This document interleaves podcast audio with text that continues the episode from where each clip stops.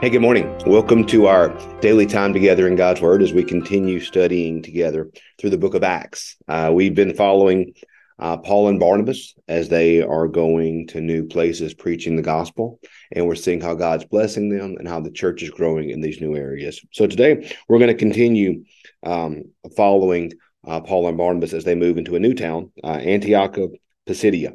So uh, we're going to follow them in Acts chapter 13. Uh, this is a very long section. It goes Acts 13, thir- verses 13 through verse 52. So we're going to break this up into two parts. We'll look at the first part today, uh, and we'll look at, look at the next part tomorrow morning. So we're going to look today at verses um, 13 through 41, the first part of their sermon. And then tomorrow we'll go 42 to the end of the chapter. So today we're going to look specifically at Acts 13, uh, verses 13 through 41. Then Paul and his companions set sail from Paphos and came to Pergia and Pamphylia. John, however, left them, that's John the Apostle, to return to Jerusalem. They went to Pergia and came to Antioch and Pisidia. And on the Sabbath day, they went to the synagogue and sat down. And after reading the law and the prophets, the officials of the synagogue sent them a message saying, Brothers, if you have any, if you have any word of exhortation for the people, give it.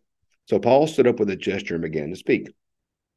To Israelites and others who fear God, listen.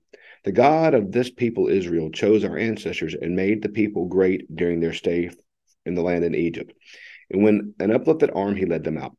For about 40 years, he put, he put up with them in the wilderness. After he had destroyed the seven nations of Canaan, he gave them the land, their land as an inheritance for about 450 years. After that, he gave them judges until the time of the prophet Samuel. Then they asked for a king, and God gave them Saul, son of Kish, a man of the tribe of Benjamin who reigned for 40 years. Then we had removed him, he made David their king. In his testimony about, about him, he said, I have found David, son of Jesse, to be a man after my own heart, who will carry out my wishes. Of this man's posterity, the Lord has brought to Israel a Savior, Jesus, as he promised. Before his coming, John had already proclaimed a baptism of repentance to all the people of Israel. And as John was finishing his work, he said, What am I supposed to do? Suppose that I am. I am not he. No, but one is coming after me. I am not worthy to untie the thong of his sandals on his feet. My brothers, you descendants of Abraham's family, and others who fear God, to us the message of this salvation has been sent. Because of the residents of Jerusalem and their leaders did not recognize him or understand the words of the prophets that are read every Sabbath, they fulfilled these words by condemning him, even though they found no cause for sentence of death. And they asked Pilate to have him killed. When they had carried out everything, when he had carried out everything written about him, they took him down from the tree and laid him in a tomb. But God raised him up from the dead. And for many days he appeared to those who came up with him from Galilee to Jerusalem.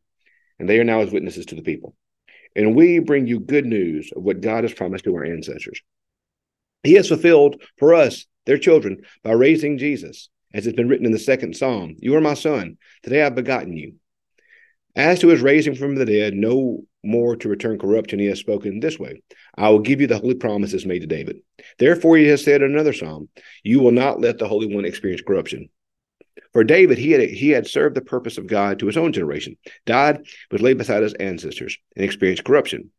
But he whom God raised up experienced no corruption. Let it be known to you, therefore, that though this man forgives sin, that the, through this man forgiveness of sins is proclaimed to you. By this Jesus, everyone believes is set free from those sins from which you cannot be freed by the law of Moses. Beware, therefore, that what the prophets said does not happen to you. Look, you scoffers, be amazed and perish. For in your days I'm doing a work, a work that you will never believe, even if someone tells you. Once again, so Paul, okay, it's important, as we said before, to pay attention to who the audience is. So when Paul, Barnabas, any of the apostles speak to a Jewish audience, they're going to always they're going to always go back to retell the Old Testament story. When they're speaking to a Gentile audience, they're not going to do that. A Gentile audience, they may hit some of the high points of the um of the Old Testament story, but they're not going to do like Paul did today, and he's quoting the Psalms to them. We we see several Psalms mentioned here. In Psalms, remember for the Jewish people, the Psalms are their hymnal. Um, that's what the Psalms were. These were the songs they sang when they went up to Jerusalem. One interesting thing you need to always know too, this is just a little Bible thing. There's a lot of little Bible things I think it's important to know. For instance, always know it's the book of Revelation, not Revelations. It's Revelation. There's no S on it. It's the revelation of John. So just You know, if you want to sound like you know what you're talking about with the Bible, always say revelation because that's what it's titled. We want to say revelations because there's multiple visions, but it's really just one revelation to John. Second thing, in the Bible, they always go up to Jerusalem. So if you're looking at a map, where I'm in Madison right now. So if I'm going to travel to Memphis, what am I going to say? Well, I'm going to go up to Memphis. That's what I, that's what you typically say. You, if you're going north, we typically say you're going up. If I'm going to say I'm go, I'm I'm going to go to Hattiesburg, what am I going to say? Well, I'm going to go down to Hattiesburg. If you're going south, you're going down. That's our language. Up is typically north. Down is typically south. In the Bible, you always go up to Jerusalem.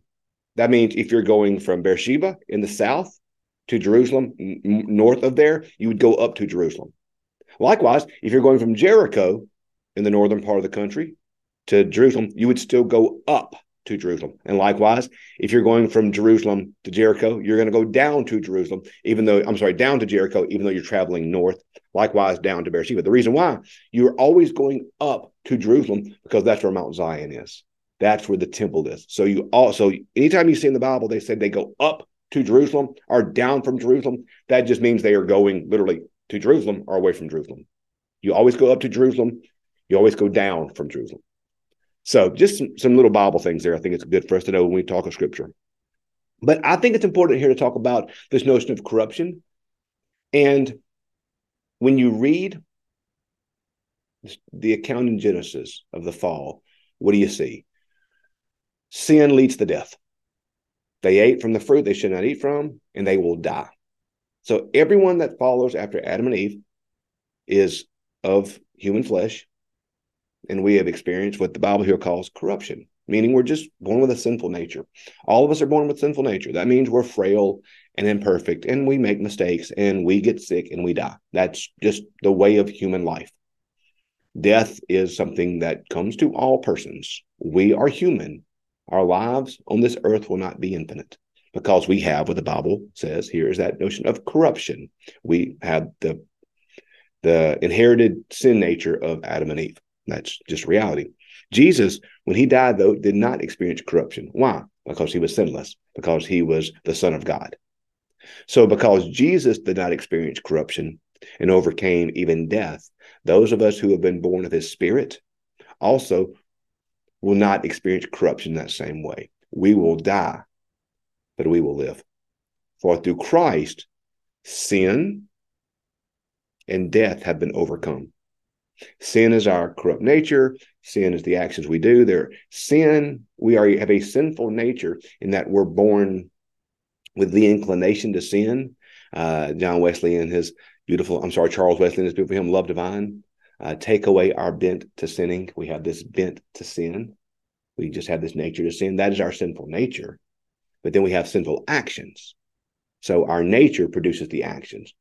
And then what do we learn in Genesis and throughout scripture? That the consequences of this nature is death. Well, when we're born through the Spirit, our sinful actions are forgiven. Our sinful nature is being corrected or sanctified.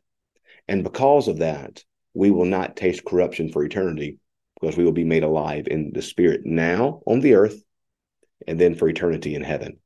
So Paul is walking through all the Old Testament, walking through all the Old Testament, going back to Abraham, going back to David, going back to the prophets, and explaining to them how Jesus Christ doesn't stand against the Old Testament, how Jesus Christ and what God has done through Jesus is not some new thing that should be foreign to the Jewish people, but it is uh, the completion or what he says the posterity through the through who is to come from David. It is actually what all this is pointing towards. So Paul's going to always do this. Anytime Paul is talking to a Jewish audience, he's going to go back to what they know: the Psalms, their hymns that they sing, their stories, of Moses and the prophets and of David. He's going to pull from their history, he's going to pull from their heritage and show them how through that Jesus Christ is the fulfillment of all that. So through Jesus, we do not experience that same corruption. We are born again in the Spirit. So our sinful actions are forgiven. Our sinful nature is being redeemed, restored, or sanctified and then we will not taste corruption for eternity because of the life found in Jesus Christ. So today, we don't have to fear death We don't have to fear sin. We are forgiven. Through Jesus Christ, our sinful actions are forgiven. Our sinful nature is being redeemed. And our eternity is secure in Christ. So today, I rejoice because of the work of Jesus, for uh, he has redeemed us, he has saved us, and he is saving us. So tomorrow, we're going to pick up with verse 42 and look at what happens after this sermon's given. So um, join us tomorrow as we see the response to Paul's message here in Corinthians, I mean, here in uh, Antioch. So um, Antioch of, of uh, this is a different Antioch than we came from, Antioch of Pisidia. So um, join us tomorrow as we see the response to Paul's sermon.